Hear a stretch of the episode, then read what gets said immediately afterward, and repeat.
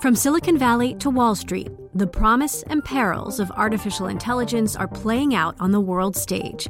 But what will the next phase of AI adoption look like? Which companies, from big tech to startups, will dominate? And where do the risks and unintended consequences lie? I'm Emily Chang. Join me at Bloomberg Tech in San Francisco, May 9th, to answer many of the industry's burning questions, alongside Snap's Evan Spiegel, Xbox President Sarah Bond, OpenAI's Brad Lightcap, top researcher Dr. Fei Fei Li of Stanford, and many more. More details and just a few tickets left at bloomberg.com slash techsf. Look, I think the crypto industry more broadly, if it's going to have any success going forward, has to come into compliance with basic public policy about disclosure, about avoiding conflicts, about properly segregating customer funds, and guarding against fraud manipulation. Without that, this whole area stands a chances of collapsing like a house of cards. That very serious sounding person is Gary Gensler. He's the chairman of the U.S. Securities and Exchange Commission and perhaps the most feared and loathed man in the world of cryptocurrency. In the eight months since the shocking implosion of Sam Bankman Fried's FTX exchange, Gensler and other federal officials have stepped up their demands for stricter federal regulation of the industry. The SEC has also launched lawsuits against two of its largest players. Bloomberg's Hannah Miller and Allyson Versprille report that all this government scrutiny has spooked some investors and raised serious questions about the future of crypto yes, it got this mainstream recognition, but the stakes were that much higher. So these falls, these scandals, these implosions, they've just hit the industry super hard. One of the things that we have to remember with these two lawsuits we've seen so far is that they could just be the tip of the iceberg.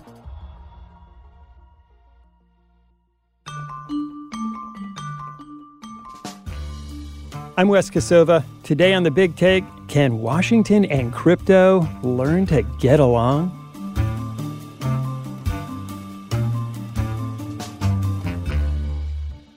Sam Bankman Fried has been arrested in the Bahamas, and we got that confirmation from the Bahamas Attorney We're General. We're going to try to calculate the contagion here because investors are not expecting much in terms of recouping their funds here. There's been so many twists and turns in the case that U.S. officials are building against FTX founder Sam Bankman Fried, but now we have. Hannah, I think by now all of us are really familiar with the spectacular failure of Sam Bankman Fried's FTX exchange.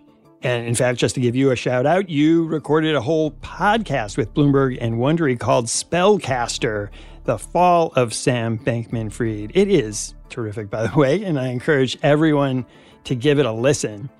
Can you start by telling us what's happened since? Because the entire industry has really been shaken to its bones. We're still seeing fallout, you know, from the collapse of FTX. There are companies like BlockFi that had FTX exposure that had to file for bankruptcy. There have been lawsuits against celebrities who endorsed FTX. I'm talking about Steph Curry, Tom Brady, Gisele Bundchen. The other thing, too, is that the cryptocurrency market is still reeling. I mean, it's lost about $1.8 trillion in value. And, you know, there are a lot of questions on whether this industry can survive, never mind thrive.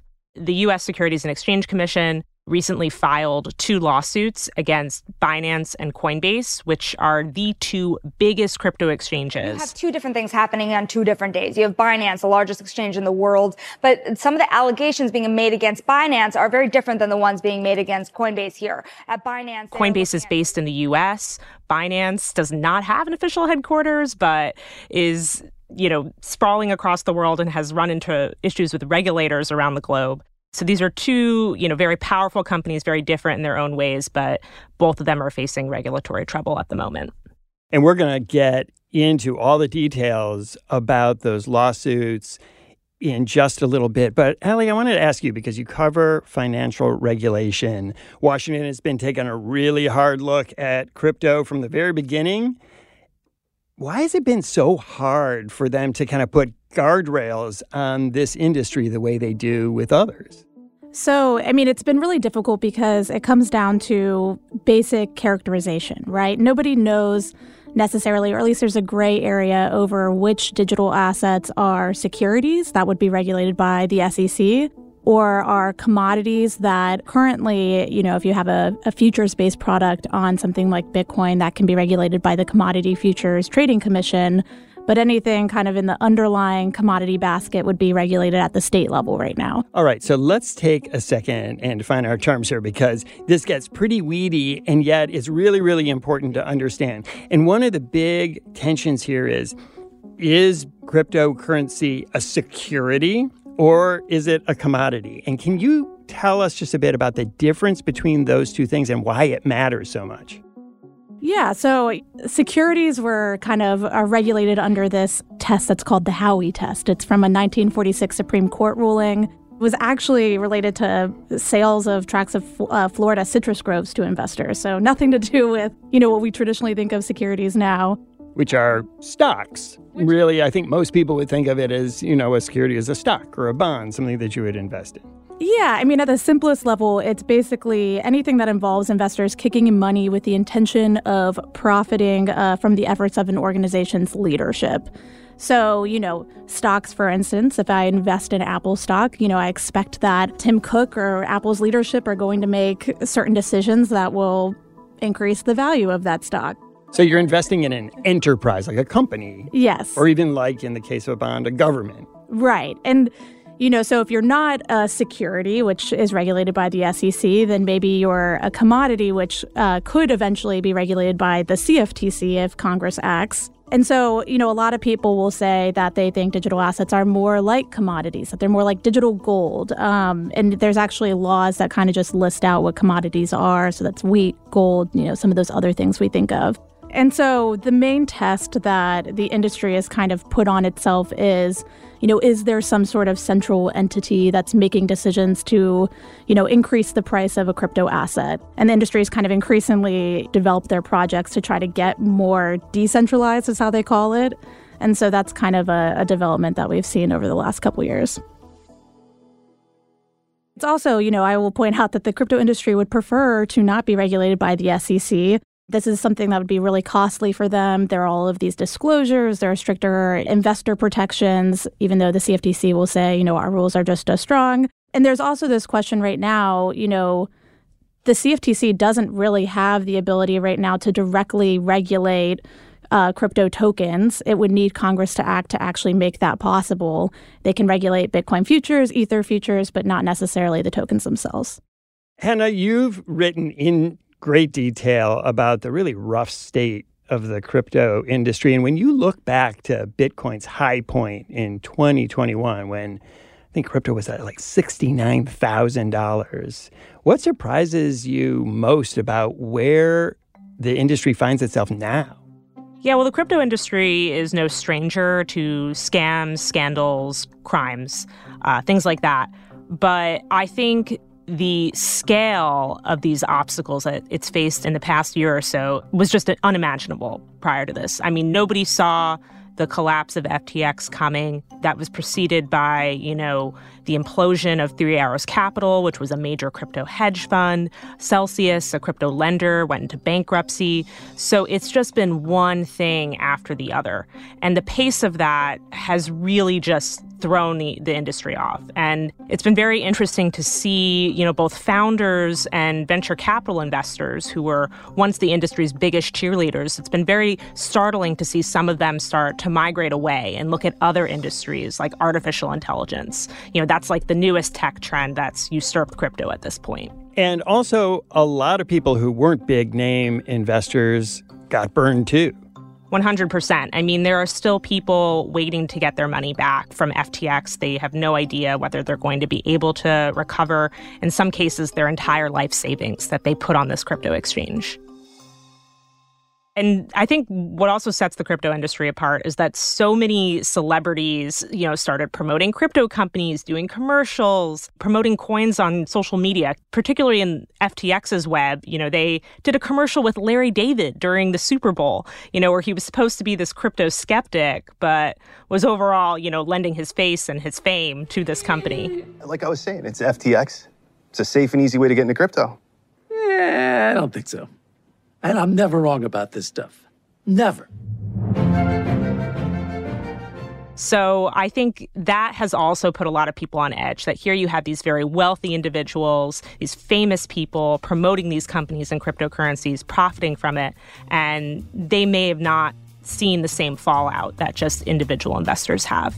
And, you know, FTX, they renamed an arena uh, in Miami where the Heat plays after FTX. You could see Coinbase's logo on basketball courts for NBA games. MLB umpires wore FTX patches on their uniforms. Like these companies were everywhere, and it was really crazy to see them breaking over into the mainstream.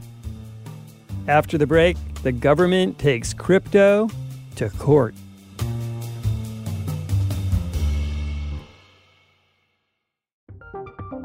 From Silicon Valley to Wall Street, the promise and perils of artificial intelligence are playing out on the world stage. But what will the next phase of AI adoption look like? Which companies, from big tech to startups, will dominate? And where do the risks and unintended consequences lie? I'm Emily Chang. Join me at Bloomberg Tech in San Francisco, May 9th, to answer many of the industry's burning questions, alongside Snap's Evan Spiegel, Xbox President Sarah Bond, OpenAI's Brad Lightcap, top researcher Dr. Fei Fei Li of Stanford, and many more. More details and just a few tickets left at bloomberg.com slash techsf.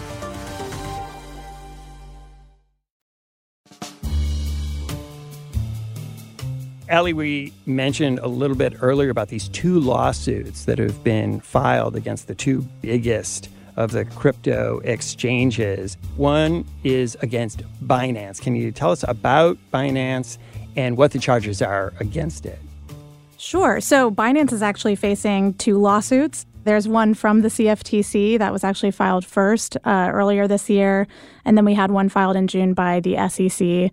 Both of these have registration failures, essentially, you know, operating as unregistered exchanges or clearing agencies. But then we also have a slew of kind of different accusations over mishandling customer funds. It feels a little bit FTX like. There's parallels here to the FTX uh, fraud manipulation that we saw, and we allege uh, against Sam Bankman Fried, where he had uh, a sister organization, Alameda, and the special arrangements with that trading platform, FTX. For instance, the SEC alleged that a total of at least $190 million was transferred from the US based Binance exchange uh, to a, an account with this company called Sigma Chain, which was a trading firm that, you know, the SEC said was controlled by Binance's CEO, uh, Changpeng Zhao, who goes by CZ. So here, Binance had a sister organization controlled by Mr. Zhao called Sigma Chain. We allege that they had uh, corrupted their uh, trading volumes by a lack of risk controls about their affiliates, Sigma Chain and Wash Trading. There are challenges of custody throughout this space. There's a business model that bundles and commingles functions that we don't see, nor would we allow elsewhere in finance.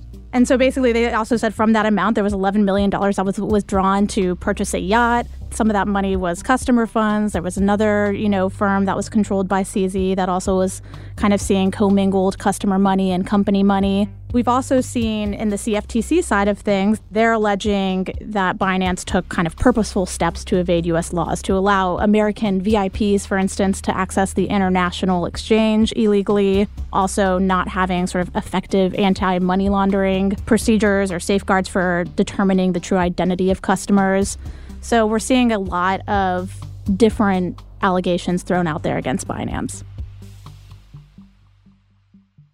Hannah, can you tell us a bit about Binance?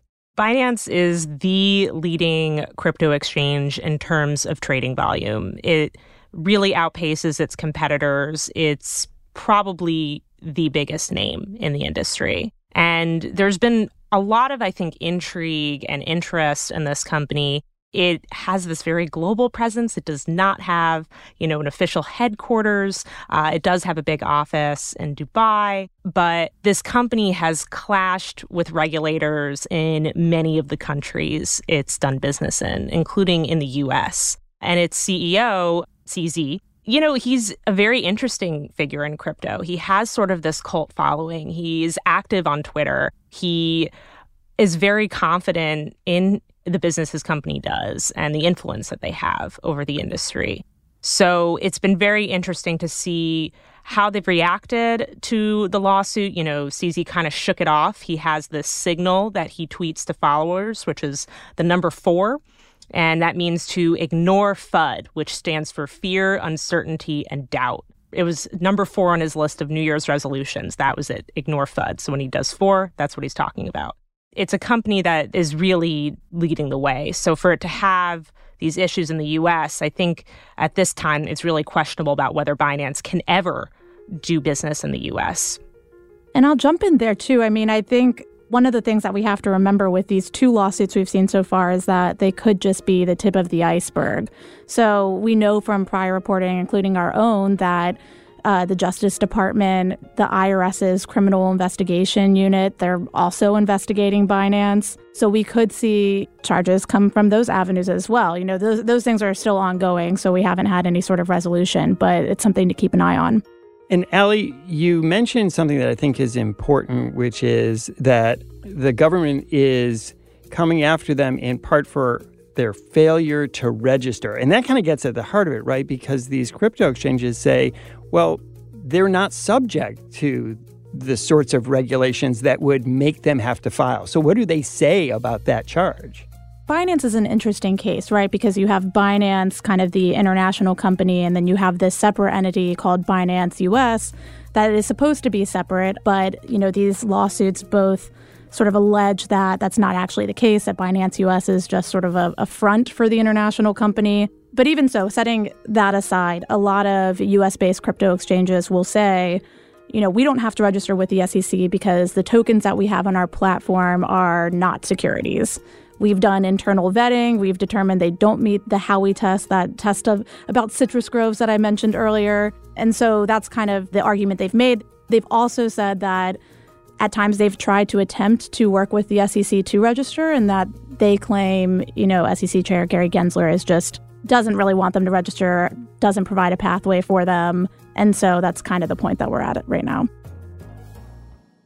And so those are the cases against Binance. Let's now move to Coinbase because they too are the subject of a lot of scrutiny. So in the SEC Coinbase case, they basically said the company was operating unregistered securities exchange, broker, clearing agency, Chair Gensler has repeatedly said he thinks these different functions, like if you're holding assets for customers and allowing them to trade, that these should be separate regulated entities. So that's kind of what they're dinging them on here. Claim that the SEC is making that they are acting as an unregistered broker dealer and listing unregistered securities, which has been up for debate in the crypto community when it comes to regulators, at least for, for a long time now. Coinbase, we know, says that a lot of the things that they've listed are not securities, while the Securities and Exchange Commission believes they are, and they have a very. And they also said that 13 of the different crypto tokens listed by the exchange were actually securities, obviously, things that Coinbase has denied.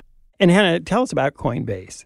Coinbase is the first publicly traded crypto exchange in the US. Its CEO, Brian Armstrong, is a force within the industry. They have really made a name for themselves. They follow behind Binance in terms of trading volume when you look at crypto exchange rankings. And Brian Armstrong, you know, he's really tried defending against uh, the SEC's allegations by pointing out that, hey, you guys approved us to go public. How can you say now that we're in violation of federal securities laws? But in talking to legal experts, they've said that this is actually not an adequate legal defense, that just because you get an IPO approved does not keep you from being accused of federal security law violations.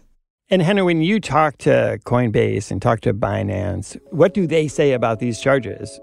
They've really always kind of directed to the responses that their respective CEOs have put online. Binance also did an extensive blog post denying the allegations. Both Coinbase and Binance have also been extremely critical of the SEC's approach here, that they say, you know, we've been asking for regulatory clarity in the US, and you've just provided enforcement. Like you've never laid the groundwork for us to effectively register our tokens as securities. So there's, I think, a lot of tension here between these crypto exchanges and between the regulators. And what a lot of people in the industry are pinning hopes on is that these lawsuits will drag out for years and that there will be time for changes and developments within the industry and that maybe they'll find some way to adapt or even, you know, a change in the administration, someone, maybe you have a Republican president or folks come in that are a little bit more sympathetic to the crypto industry. But also, you know, I'd like to point out with the, the argument about this going public and you know you allowed us to go public so it's unfair that you've brought this lawsuit now. And talking with former officials they've made sort of the same argument and they've said it's mostly when companies go public it's about disclosure and making sure that they're making proper disclosures. And you see that in the early filings that Coinbase made. You know they say that the rules around digital assets and what's a security and what's a commodity are unclear that they you know could potentially face regulatory scrutiny. So a lot of that is kind of forewarned in those documents. And Hannah, we've been hearing about how the argument of the industry is that crypto is not a commodity. Crypto is not a security and shouldn't be regulated. But why do they say that? Like, what is their argument to say you should buy this, but it should be entirely free of regulation? the industry has long argued for decentralization, you know, that they are focused on peer to peer interactions with people can engage directly with each other, that middlemen are cut out like brokers. And I think they've also argued that crypto is different, that this is a financial tool, that this is a technology that can change the world. And yes, they've argued for regulatory clarity and, you know, clearer guidelines and things like that, but that doesn't change the fact that there are serious questions over over whether crypto tokens are actually securities. So they're arguing that they're intrinsically different than than other forms of investment that are regulated. The argument that they'll make is, for instance, if you're a token issuer, so you issue, you know, XYZ token, they'll argue that, you know, the current rules just don't make sense, that there are unique aspects of blockchain technology that aren't, you know, conceived of in, in existing rules. And so they'll say, SEC, we really need you to come in and, and update this because we actually can't even register because we can't abide by the current disclosure forms or the current rules. And the SEC will say that's all baloney. you know, it, it seems both sides are sort of entrenched right now and, and kind of their thinking.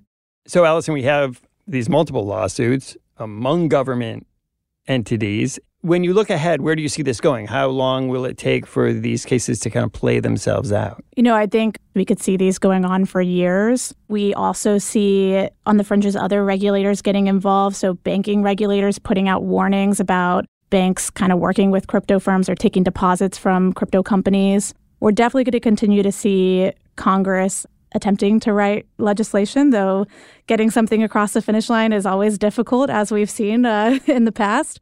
The main pieces that we have right now are Patrick McHenry, he leads the House Financial Services Committee, and Glenn Thompson, who leads the House Ag Committee, have a big bill that they've been working on to kind of make it clear what's a commodity, what's a security. Can you start as a security and then be a commodity, which the crypto industry argues for a lot of the tokens. Under your leadership, this year's Exchange Commission has brought nearly 50 separate enforcement actions against digital asset firms. At the same time, you've refused to provide clarity on whether digital assets offered as part of an investment contract are subject to securities laws.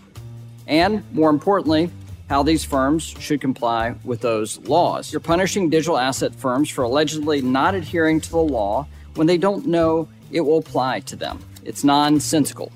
So that legislation is being worked on, but right now it's mostly Republican backing. So we'll see if it can get Democratic support, especially in the Senate, that it would need to, to get enacted. When we come back, what do crypto purists think about the government's plans to regulate the industry?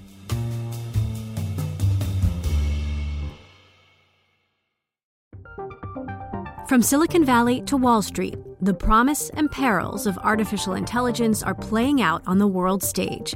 But what will the next phase of AI adoption look like? Which companies, from big tech to startups, will dominate? And where do the risks and unintended consequences lie? I'm Emily Chang. Join me at Bloomberg Tech in San Francisco, May 9th, to answer many of the industry's burning questions, alongside Snap's Evan Spiegel Xbox President Sarah Bond, OpenAI's Brad Lightcap, top researcher Dr. Fei Fei Li of Stanford, and many more. More details and just a few tickets left at bloomberg.com slash techsf.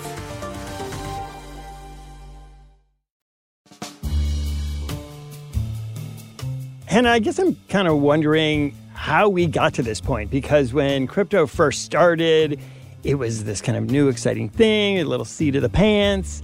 Uh, it grew very quickly, probably much faster than anyone expected.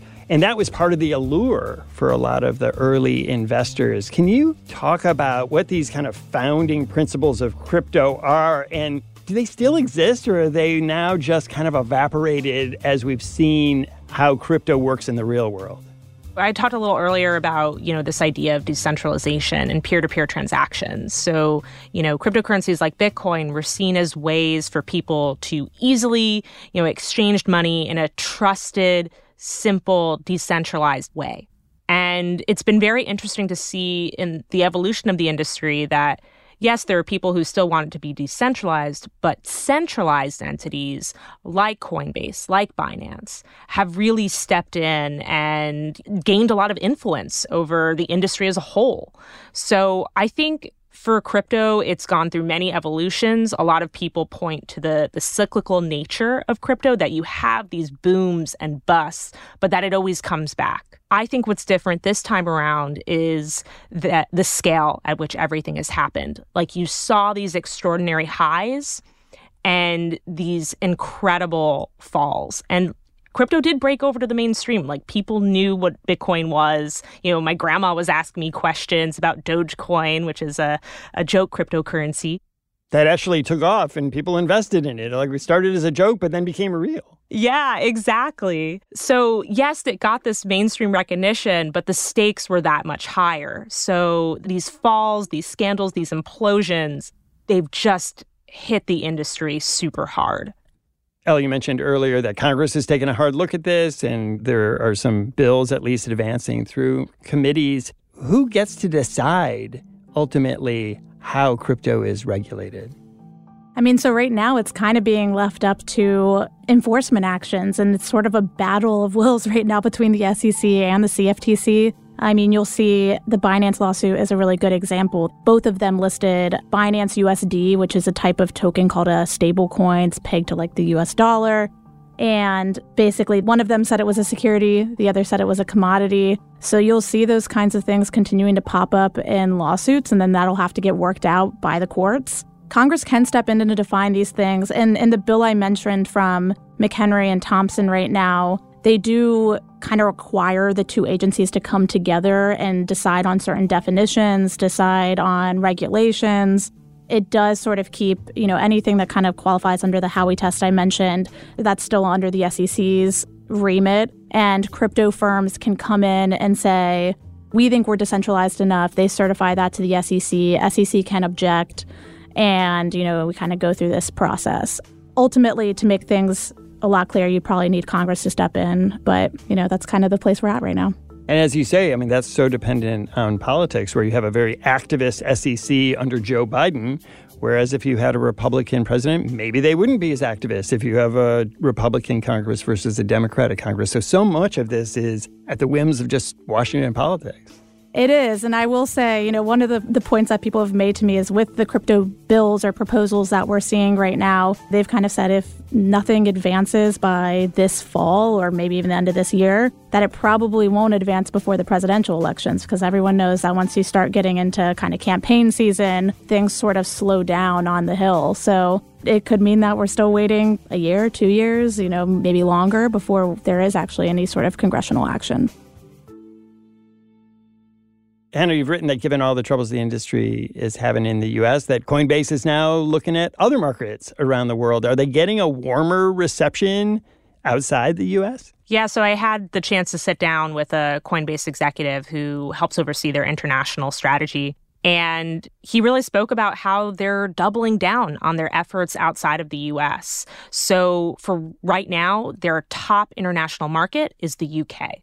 We've seen the UK government express, you know, some friendliness towards crypto, and you've already seen people seize on that. Andreessen Horowitz, which has one of the biggest crypto venture funds, actually is planning to open a new office in London and cited this warm environment there for crypto. So, you know, we've already seen it happening. People are looking abroad, they're recruiting talent abroad. Other markets that are interesting is, you know, just Europe as a whole. They actually have regional legislation for crypto that people see as a better approach than the enforcement actions that US regulators have taken. And then also in Asia, Singapore, and now Hong Kong. Hong Kong was previously pretty anti crypto and has kind of come back the other way. So those are two growing crypto hubs in Asia. So, despite all this scrutiny, despite the whipsawing up and down of Bitcoin, all the collapses, all the drama we've seen, people still want to put their money in this yeah, there are still true believers. There are still people who, you know, are holding on to their Bitcoin for dear life and, you know, are, are invested in this industry. Hannah, Ali, thanks so much for coming on the show. Thanks for having me. Thank you for having me. Thanks for listening to us here at The Big Take. It's a daily podcast from Bloomberg and iHeartRadio. For more shows from iHeartRadio, visit the iHeartRadio app, Apple Podcasts, or wherever you listen. And we'd love to hear from you. Email us questions or comments to bigtake at bloomberg.net. The supervising producer of The Big Take and the producer of this episode is Vicki Vergolina. Our senior producer is Kathryn Fink. Raphael Amsili is our engineer. Our original music was composed by Leo Sidran. I'm Wes Kosova. We'll be back tomorrow with another Big Take.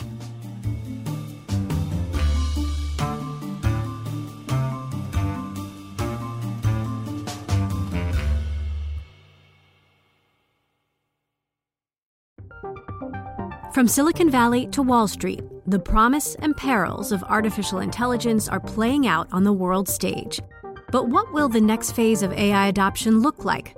Which companies, from big tech to startups, will dominate? And where do the risks and unintended consequences lie? I'm Emily Chang.